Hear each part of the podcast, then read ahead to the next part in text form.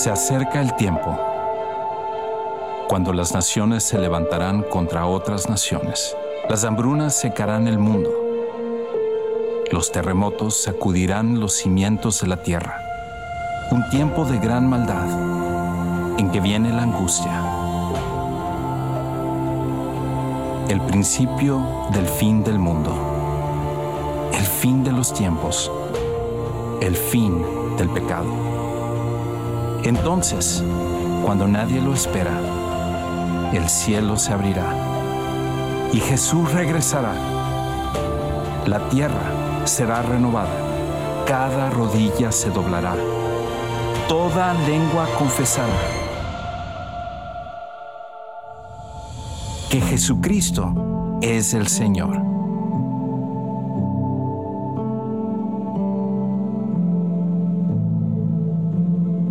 Así que mantente atento y prepárate para el comienzo del final. Pues muchísimas gracias por estar con nosotros durante este tiempo, ya sea en este auditorio o aquellos de ustedes que nos están sintonizando en este momento en sus hogares y a través de sus dispositivos móviles. Bienvenidos a Sugar Creek en español.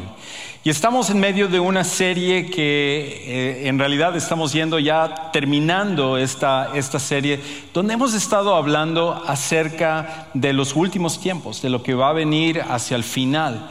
Y tal parece que, como que todos nosotros percibimos que las cosas no van por un buen rumbo, que las cosas como que no están yendo en el camino en el que deben de andar. De hecho, tendría que decir que hay un sentir general que las cosas gradualmente están empeorando. Hay un sentir general en la gran mayoría de nosotros donde percibimos que gradualmente las cosas están empeorando. Y esto no es solamente mi opinión, Tú lo escuchas cada vez que conversas con otra persona y, las personas expresan su malestar después de un año como el que pasamos el anterior en el 2020 y todavía todos los problemas que hasta el momento seguimos sintiendo. E inclusive leía en un reportaje en el periódico The New York Times como unas personas que estaban estudiando lo que se llama el índice de la felicidad se daban cuenta de cómo en Estados Unidos esto, y en realidad en todo el mundo, pero ellos estaban enfocando en los Estados Unidos, cómo las cosas tal parece que se están sintiendo que van cada vez de mal en peor. En el artículo decían, por ejemplo, ahorita con la división política que existe, que hay entre dos bandos, uno es de, parte de los, del partido de los que están enojados o de parte del partido de los que están más enojados. Pero todos están ahorita divididos con respecto a la situación de la política. Y aún más con la situación de las amenazas, de los cambios climatológicos y, los problemas de depresión que tal parece que han surgido de una forma increíble, sobre todo después de la pandemia, esto se ha exacerbado, se ha empeorado y, vemos tantas cosas que están pasando que, nos damos cuenta que el mundo está yendo por un mal camino. Inclusive en el mismo artículo comparaban el número de personas que decían que estaban felices en el 2019 a comparación de hoy y se dan cuenta que cada vez las personas dicen, wow, yo era más feliz en el 2018, en el 2019, pero antes de que sucedieran todas las cosas que están pasando. Y eso que todavía no se han terminado de ver la manera en la cual las generaciones más jóvenes van a reaccionar por todo el año de cuarentena, por el temor, por el uso de mascarillas, por vacunas, por tantas cosas que está causando, y no solamente en las generaciones más jóvenes, sino también en los adultos. Hay una percepción, hay un sentir que las cosas están gradualmente empeorando, no mejorando. Y cuando es así, de que, de que sentimos que las cosas están empeorando, hay un sentir general también de que deseamos que alguien pueda eh, resolver los problemas de la situación mundial. Todos deseamos que alguien pueda surgir y que resuelva la situación mundial que nosotros estamos pasando. Toda esta división de política, de salud, de, en, las redes sociales, todo lo que nosotros estamos viendo que está causando tantos problemas a nivel mundial, quisiéramos que alguien surgiera y que pudiera venir y decir, señores, señoras, esto es lo que se va a hacer y vamos a resolver todos los problemas que están pasando. Pero tal parece que mientras que buscamos esta figura, tanto en la política como en el gobierno, como en el entretenimiento o en, o en el mundo académico, ninguna persona logra darnos la solución que todos nosotros deseamos para la vida que estamos pasando. Es por esa razón que de hecho, si en algún momento surge esa figura, surge alguien que es capaz de resolver todo lo que está pasando, esa persona va a ser considerado un héroe increíble. Un, héroe que, eh, que todo mundo va a amar y admirar. Por esa razón creo que la razón por la que admiramos a los héroes, admiramos a los héroes porque ellos logran lo que otros no son capaces. Admiramos a los héroes porque ellos logran lo que otros no son capaces. Si alguien surge y hace una cosa que ninguna otra persona puede hacer, o sea, esa persona es la que nosotros consideramos un héroe increíble. También creo que esa es la razón por la cual las películas de superhéroes, las películas de superhéroes, como en esta imagen, son tan populares hoy en día. Yo no sé si a lo mejor tú ya te cansaste de ver películas de superhéroes o es algo que te fastidia, nunca te ha gustado o te emociona bastante. Yo tengo que decir, a mí me encantan. Yo, yo estoy fascinado de que esta es la época dorada de las películas de héroes, de superhéroes. En parte es porque cuando yo crecí, eh, crecí leyendo cómics con mi, con mi hermano y coleccionábamos diferentes cómics. Él coleccionaba el, Hombre Araña y los Cuatro Fantásticos y, el Capitán América. Yo coleccionaba Superman y coleccionaba otros. Y obviamente eso era cuando era niño. Cuando crecí, maduré, entonces Batman es el héroe que entendí que era el mejor de todos. Pero la cosa es que lo de los superhéroes apela a nosotros. Yo creo que es tan popular en la taquilla porque toca una fibra de que todos nosotros queremos que surja un héroe que pueda resolver los problemas que nosotros estamos pasando. Y esto es no solamente mi opinión, esto es lo que la gente que lo ha estudiado se da cuenta. De hecho, hay un, par de personas que han escrito eh, y estudios académicos acerca de esto. Por ejemplo, hay una profesora que se llama Jacqueline Thursby, que es una profesora de folclore y educación inglesa, y ella dice esto con respecto a lo de las películas de superhéroes y todo. Dice, todos en algún momento necesitamos ser rescatados.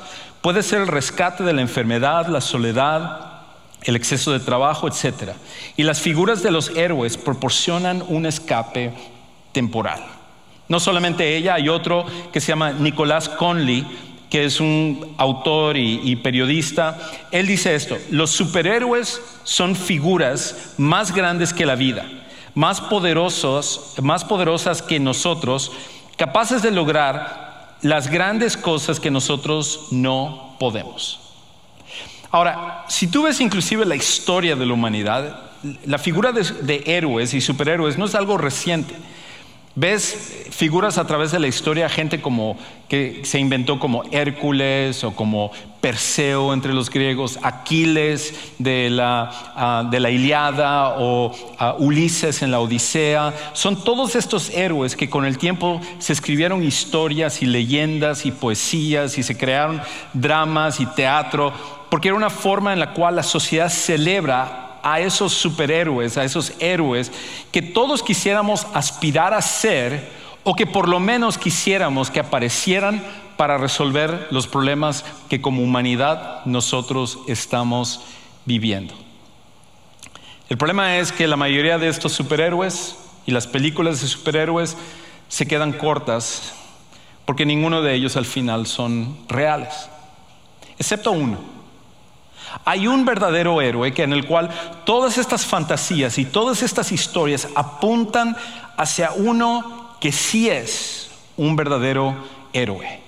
Y ese héroe es el héroe del cielo. que se llama Jesús.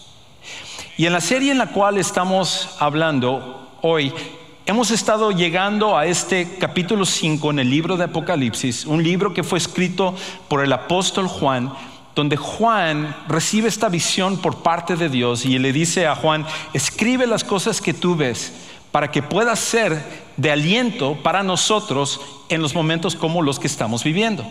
Y que nosotros podamos saber con certeza que hay un héroe que Él hizo lo que ninguno de nosotros fue capaz de poder hacer. Y entonces hemos estado viendo las últimas semanas cómo van a haber señales y problemas y cómo va a ser el cielo y, y, el pastor Iván hizo un gran trabajo en estas últimas dos semanas para llevarnos hasta este punto. Y hoy lo que vamos a hacer es tener un vistazo atrás de bambalinas del héroe en el cielo que está en control de todo esto. Escucha cómo entonces Juan escribe en el capítulo 5 del libro de Apocalipsis. Juan siendo uno de los discípulos originales y que ahora era el último que quedó, ahora él es un apóstol y, y él es un anciano, todos los demás discípulos que habían seguido a Jesús han sido exterminados, han muerto, Juan es el último y él está escribiendo acerca de un mensaje que Dios quiere que tú y yo podamos saber y que nos dé aliento en los momentos más difíciles de nuestra vida. Escuche cómo él lo dice. En la mano derecha de aquel que estaba sentado en el trono, vi un libro, un rollo escrito por dentro y por fuera, sellado con siete sellos. Ahora, parte de la razón por la cual Apocalipsis tiende a ser un libro que la mayoría no quiere entrar en ella es porque tiende a ser un poco difícil de entender por el lenguaje simbólico o figurativo que Juan está utilizando.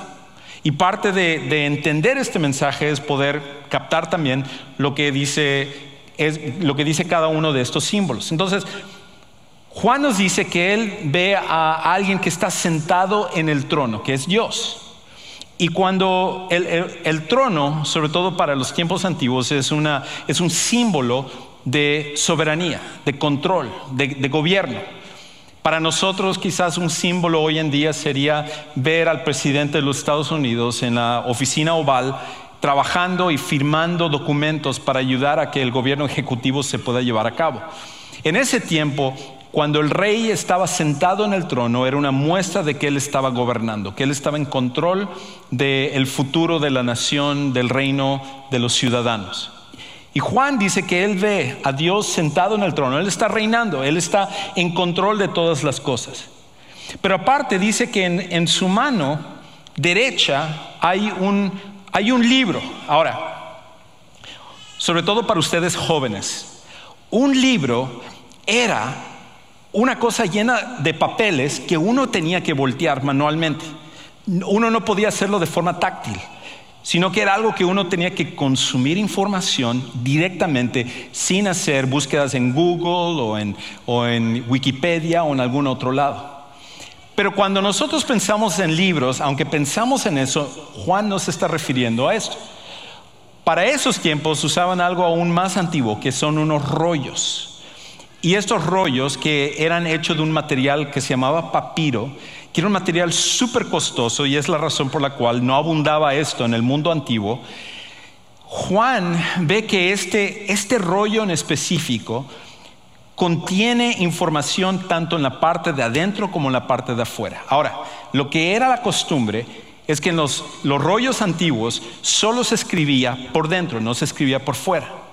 Pero Juan lo que nos está diciendo es que es tan detallada, tan detallado el plan de Dios que inclusive este rollo contiene cada detalle de lo que Dios está a punto de hacer.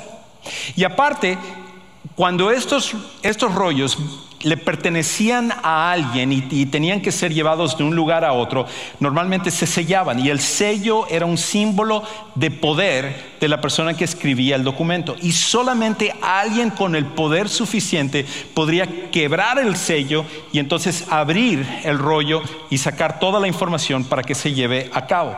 Ahora, lo que nos dice aquí es que este rollo es tan importante porque contiene los planes y, y propósitos y futuros de Dios, este rollo es tan importante que no contiene un sello, contiene siete sellos.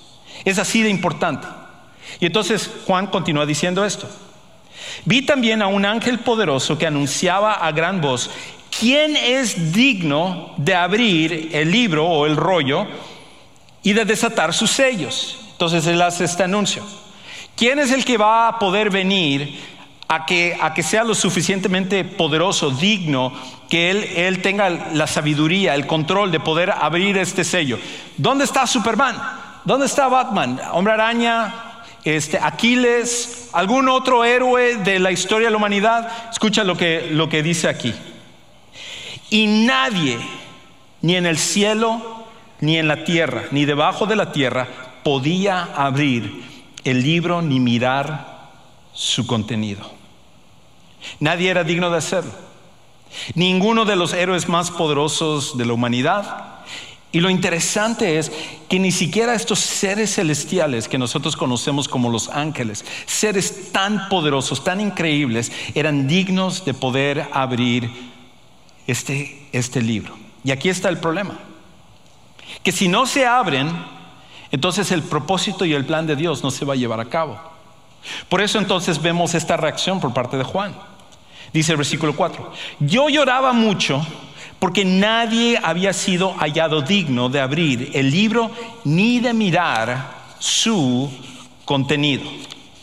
La razón por la cual Juan reacciona llorando y, tan, tan eh, eh, amargamente que él, él está reaccionando es porque si los planes y los propósitos de Dios no se llevan a cabo, entonces eso significa que como humanidad lo único que nos espera es la destrucción, porque lo merecemos por nuestros pecados. Y Juan está angustiado de ver que el propósito y el plan de Dios no se puede llevar a cabo porque nadie es digno, no hay un héroe en la historia de la humanidad que pueda llevar a cabo, abrir este libro tan sagrado.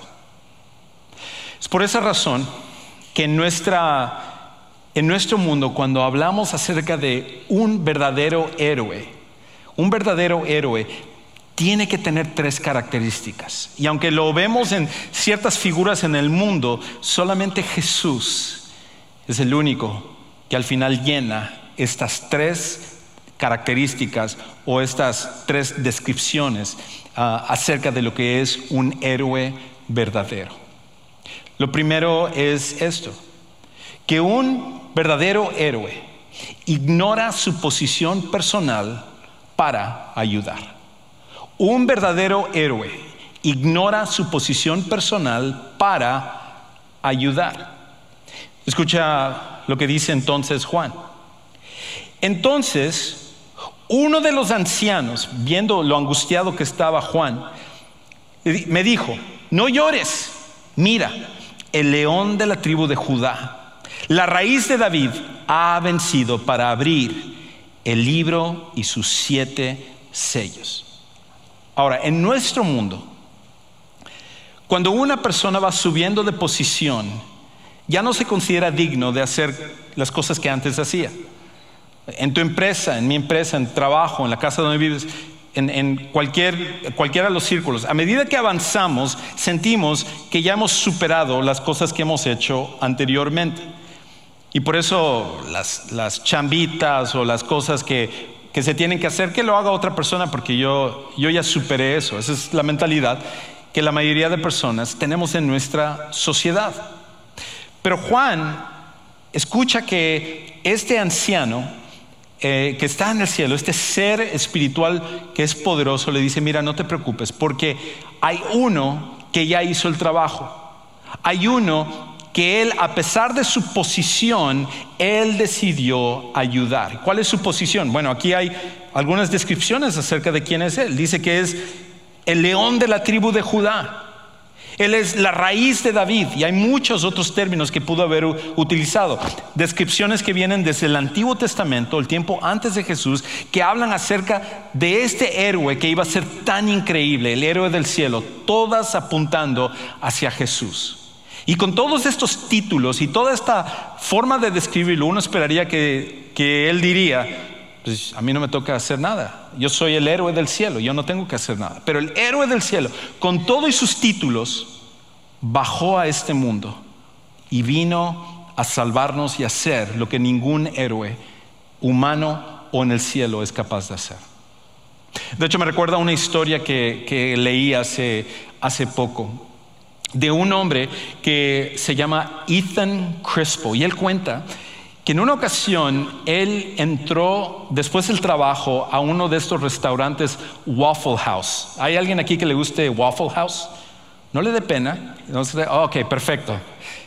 Waffle House. Entonces él saliendo del trabajo es uno de estos lugares de 24 horas donde puedes ir a comer desayuno en cualquier momento. ¿Por qué quisieras comer desayuno para la cena? No sé. Pero al final de cuentas, eso es lo que él hizo. Entonces entró y dice que cuando llegó al restaurante se sentó y se dio cuenta que el restaurante estaba lleno. Había gente sentado en la barra, había gente en otras mesas y lo peor de todo es que se dio cuenta que había un solo trabajador por lo menos que él veía que estaba atendiendo a todos. Entonces empezaron a pasar los minutos, 10, 15, 20 minutos, y ni siquiera le habían venido a tomar la orden.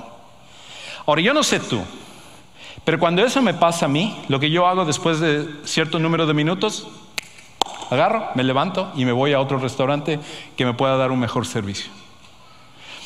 Este hombre, en cambio, se quedó esperando y finalmente dice que él vio que llegó otro empleado. Rápidamente se puso el delantal, se puso atrás de la barra, empezó a tomar órdenes, empezó a lavar los platos, empezó a, atender a la gente dijo, bueno, por lo menos ahora son dos. Y entonces finalmente el que estaba atendiendo primero, que se llamaba Ben, vino a la mesa de este hombre, de Ethan, y le tomó la orden. Y le dijo, oye, ya era hora que vinieran a tomarme la orden. Por lo menos gracias a Dios que vino tu compañero para poder ayudar. Y le dijo, no, no, no es mi compañero. Era un cliente.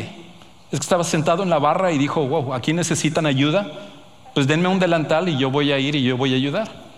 Ahora, ¿quién en su sano juicio va a un restaurante a pagar por comida, luego se pone a servir comida a las demás personas? Una mejor pregunta es esta.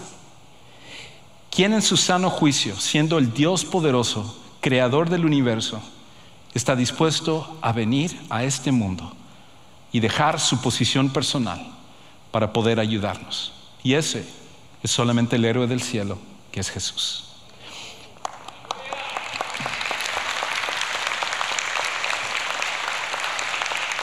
Pero no es la única característica de un verdadero héroe.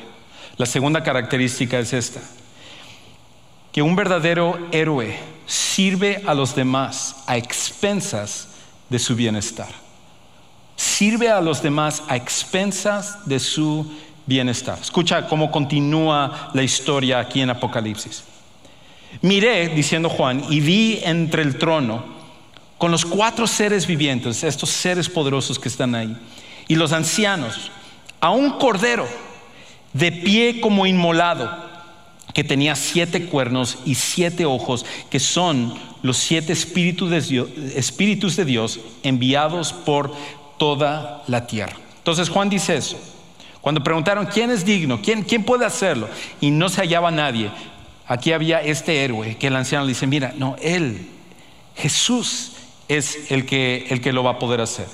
Y en ese momento Jesús es representado por un cordero, porque un cordero es alguien que, que tiene que ser martirizado, alguien que tiene que sacrificarse para poder ayudar, alguien que sirve a través de su propia vida, a pesar de que no es para su bienestar personal.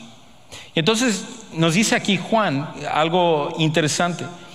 Dice que este, este cordero que había sido inmolado, ejecutado, torturado, tenía siete cuernos y siete ojos. Ahora, un par de cosas con respecto al libro de Apocalipsis. Cada vez que tú veas un cuerno en el libro de Apocalipsis, siempre es un símbolo de poder, es un símbolo de poder. Por lo cual nos está diciendo que el cordero es muy poderoso, pero aparte, los ojos aquí implica estar atento a lo que está pasando. Y contrario a nosotros, este cordero no tiene solamente dos ojos, tiene siete ojos. Porque Dios es capaz de poder ver todo lo que está pasando y estar en control es súper poderoso y Él es omnisciente o sabe todo lo que está pasando, en este caso Jesús.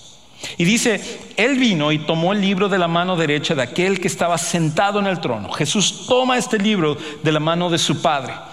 Cuando tomó el libro, los cuatro seres vivientes y los cuatro ancianos se postraron delante del Cordero. Cada uno tenía un arpa y copas de oro llenas de incienso. Y escucha esto, que son las oraciones de los santos.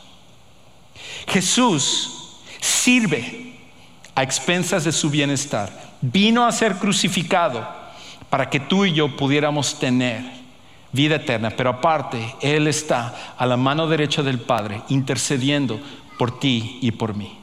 Cada oración que tú y yo levantamos no se pierde en el aire, no lo ignora Dios, no es que Él no lo escucha. El Cordero de Dios, el héroe del cielo, Él está en el cielo intercediendo por ti y por mí en cada una de esas oraciones, sirviéndonos. Pero una tercera cosa que nos dice Juan.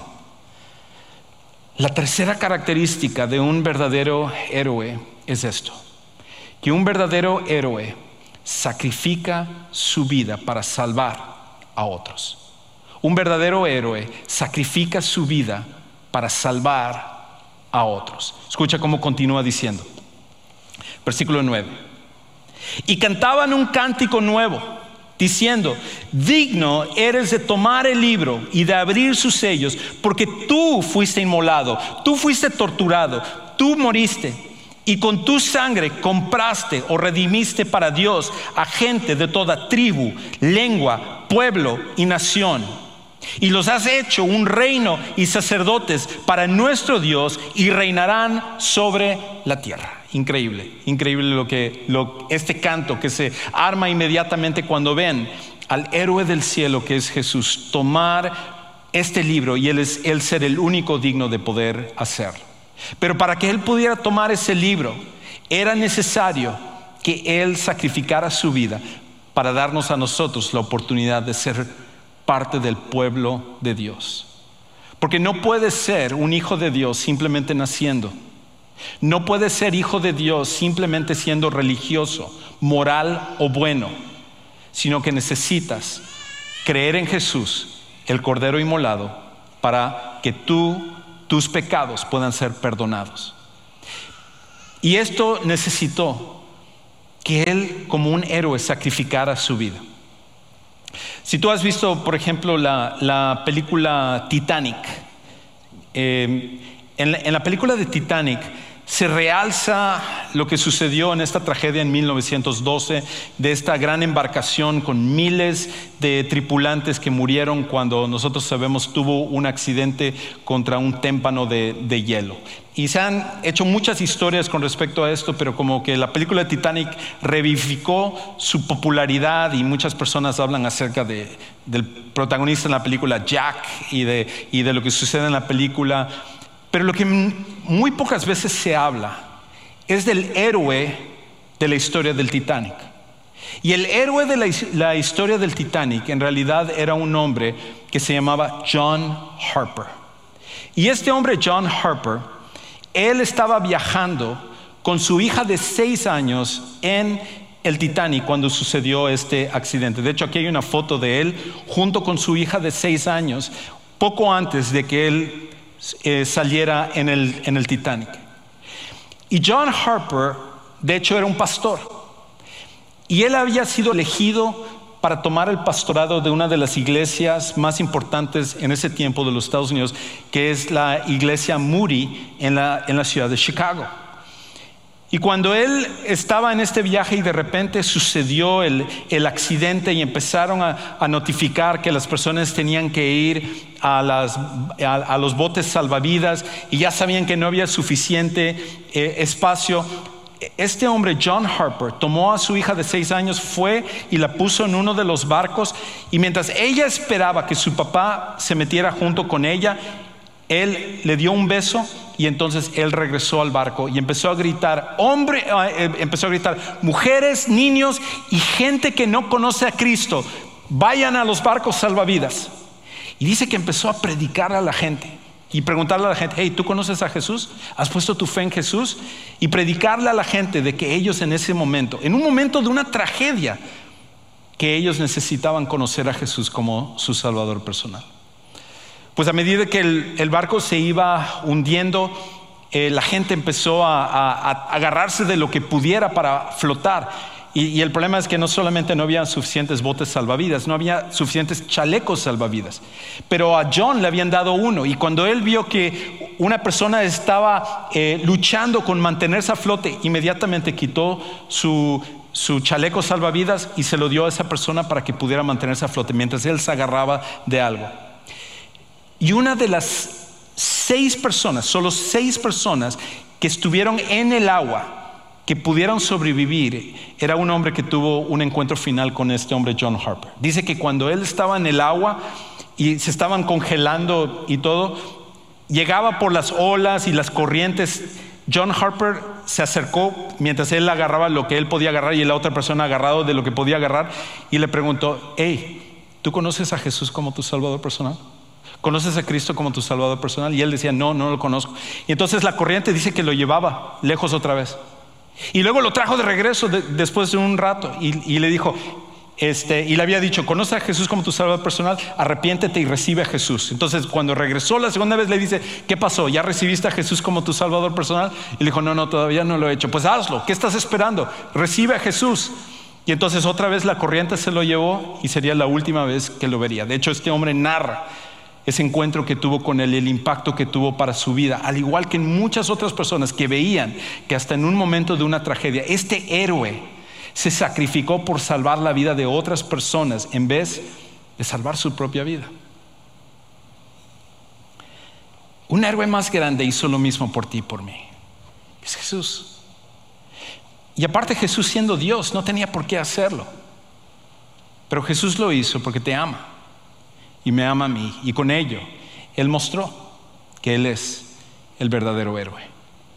Y, por esa razón, lo siguiente que sucede aquí es que empieza una alabanza increíble. Porque el principio que nosotros tenemos que tomar, y con esto voy a ir terminando, es que Jesús, que es el héroe del cielo, merece nuestra alabanza. Jesús, que es el héroe del cielo, merece nuestra alabanza. Escucha cómo termina diciendo Juan, versículo 12 al 14. Y toda esta gente, cuando vio lo que Jesús hizo en el cielo, que Él fue inmolado y que, y que sacrificó su vida por salvar a las personas, todo lo que Él hizo como un verdadero héroe, ellos decían a gran voz, el cordero que fue inmolado es digno de recibir el poder, las riquezas, la sabiduría, la fortaleza, el honor, la gloria y la alabanza y oí decir a toda cosa creada que está en el cielo, sobre la tierra, debajo de la tierra y en el mar, y todas las cosas que en ellas hay, al que está sentado en el trono y al Cordero sea la alabanza, la honra, la gloria y el dominio por los siglos de los siglos. Y los cuatro seres vivientes decían amén y los ancianos se postraron y adoraron. La reacción natural ante un héroe, un verdadero héroe, es alabar a ese verdadero héroe. Y un día, tú y yo vamos a ser parte de esa alabanza que va a estar en el cielo. Y contrario a lo que pasa en este, de este lado de la eternidad, donde cantamos cuando nos gusta la canción o nos desenfocamos y empezamos a ver otras cosas, cuando nosotros veamos a Jesús, el Cordero de Dios, el verdadero héroe, el héroe del cielo, no tendremos otra reacción más que alabarle y adorarle, porque entenderemos finalmente lo que Él hizo para salvarnos a nosotros.